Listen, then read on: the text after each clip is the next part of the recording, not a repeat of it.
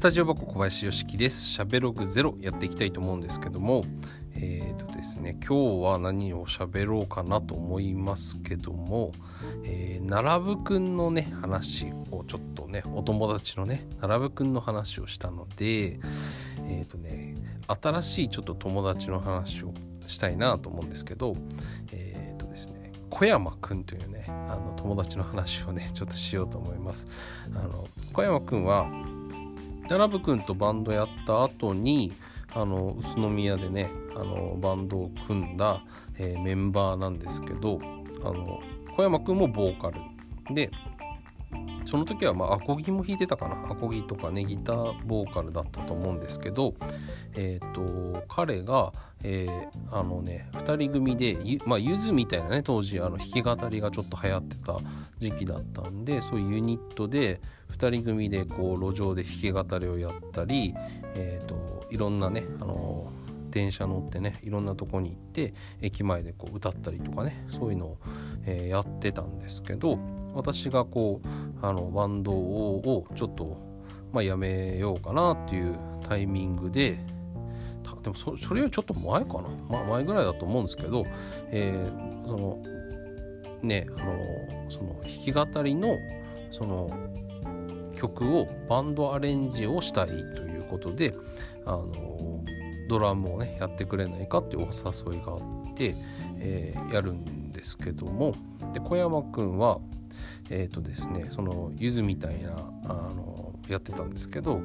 高校時代もバンドやっててであの並ぶくんと僕も一緒にやってたバンドとよくあの対バンをしてたんですけど彼はあのねミスチルのねコピーバンドやってました。うん。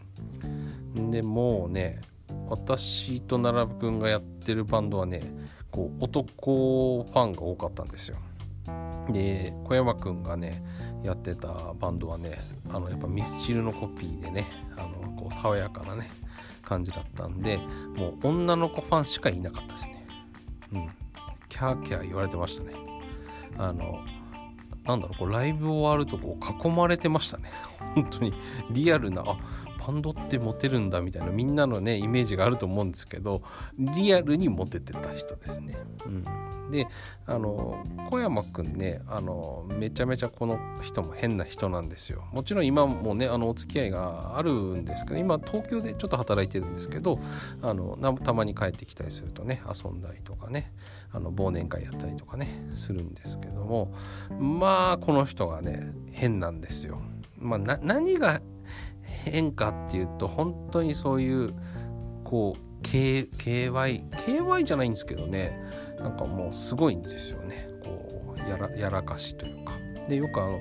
バンド連あのね昔一時期ね1日6時間ぐらいそのバンドでこう曲作りとかするんで6時間とか入ったり長い時は9時間ぐらい入ったりしてたんですよ。で彼は当時千葉に住んでたんですけどで千葉からきまあね 3, 3時間ぐらいかかってたのかな？来てたんですけど。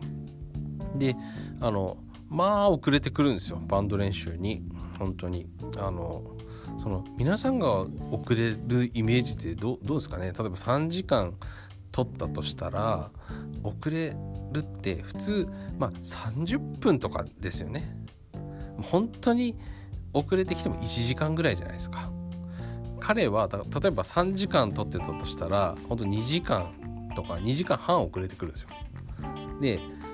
9時間入ってた日があったんですよ。9時間でちょっと曲をあの1曲全部仕上げちゃいたいなっていうことで9時間入ってた日があってでその小山君以外のメンバーは朝多分8時ぐらいから入って朝で9時ぐらいからずっとやって6時ぐらいに終わるって感じだったと思うんですけどあのね彼が来たのが本当に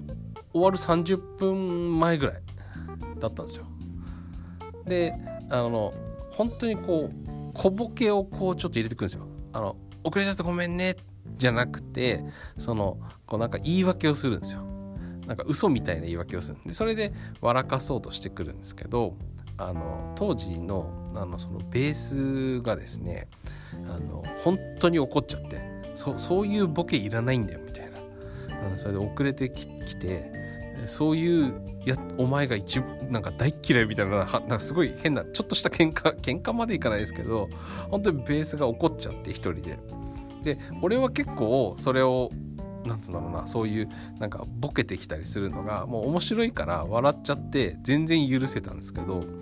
あのねベースが起こっちゃってっていうのがあって本当にもう彼と遅刻っていうのは本当にあの切っても切り離せないというか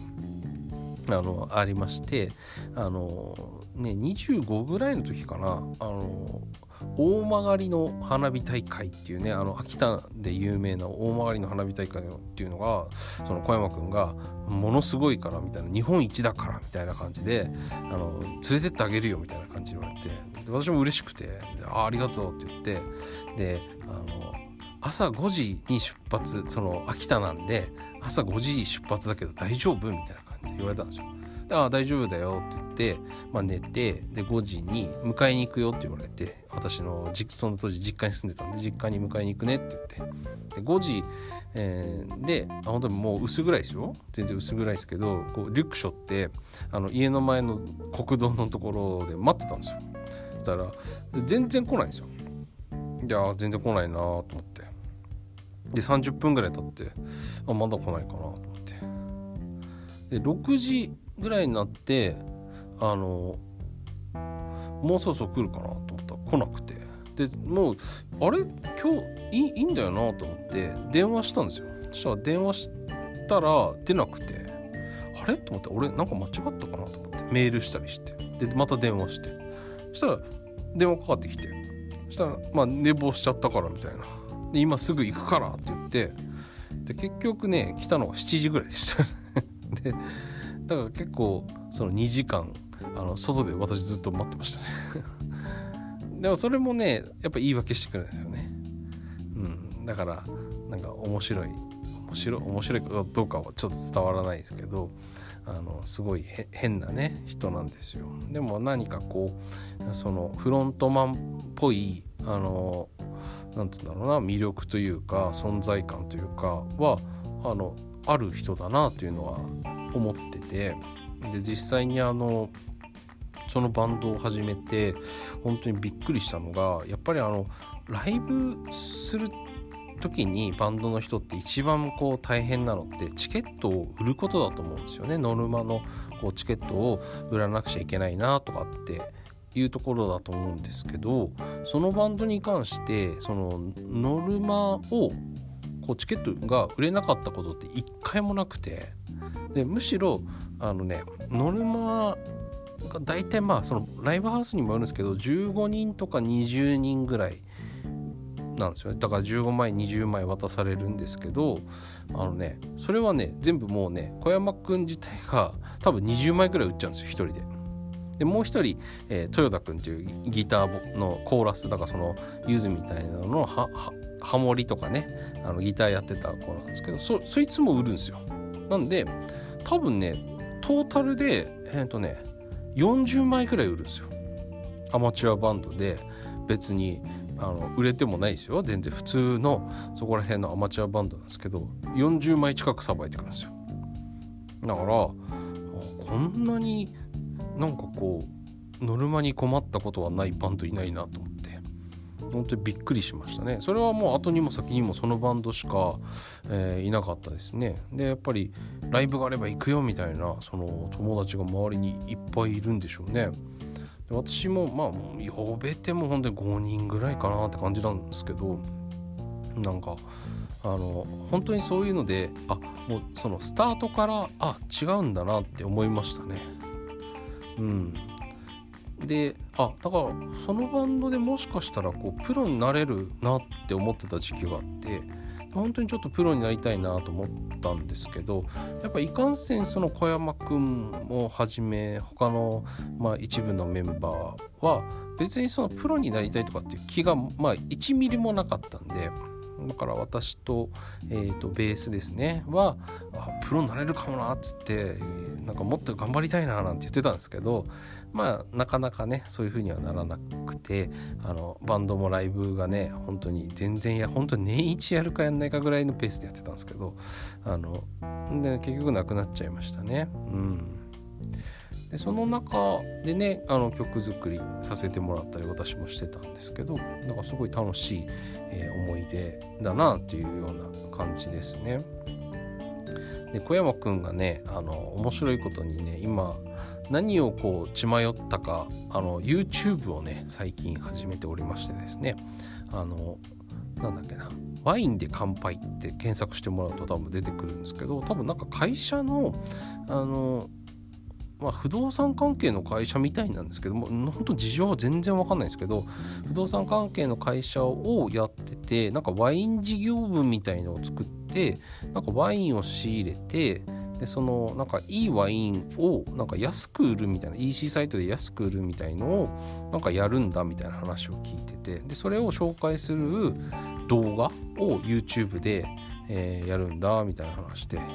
だからあなんか最初こう真面目な感じの紹介するね高いワインだから結構高いんですよ。あの3万円とかねするぐらいのワインが結構いっぱいあるような EC サイトなので私なんか全然そんなの手出ないんですけど多分お金持ちの方相手のあのものだと思うんですけどあのなんかね YouTube 見てみまああのそのすごい再生数とかじゃないでしょ？全然多分100とか200とかの再生数で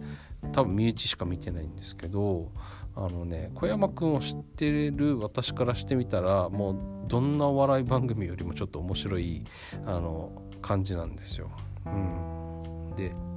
ねワインで乾杯なんでまあそのワインを紹介して、まあ、そのワインを開けて高級ワインを開けて飲むっていうのがまあ一くだりのあの